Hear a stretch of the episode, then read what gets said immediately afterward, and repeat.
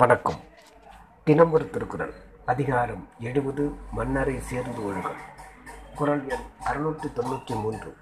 போற்றி அரியவை போற்றல் கடுத்த பின் தேற்றுதல் யாருக்கும் அரிது. பொருள். அரசரை சார்ந்தவர் தம்மை காத்துக்கொள்ள விரும்பினால் அரிய தவறுகள் நேராமல் காத்துக்கொள்ள வேண்டும்.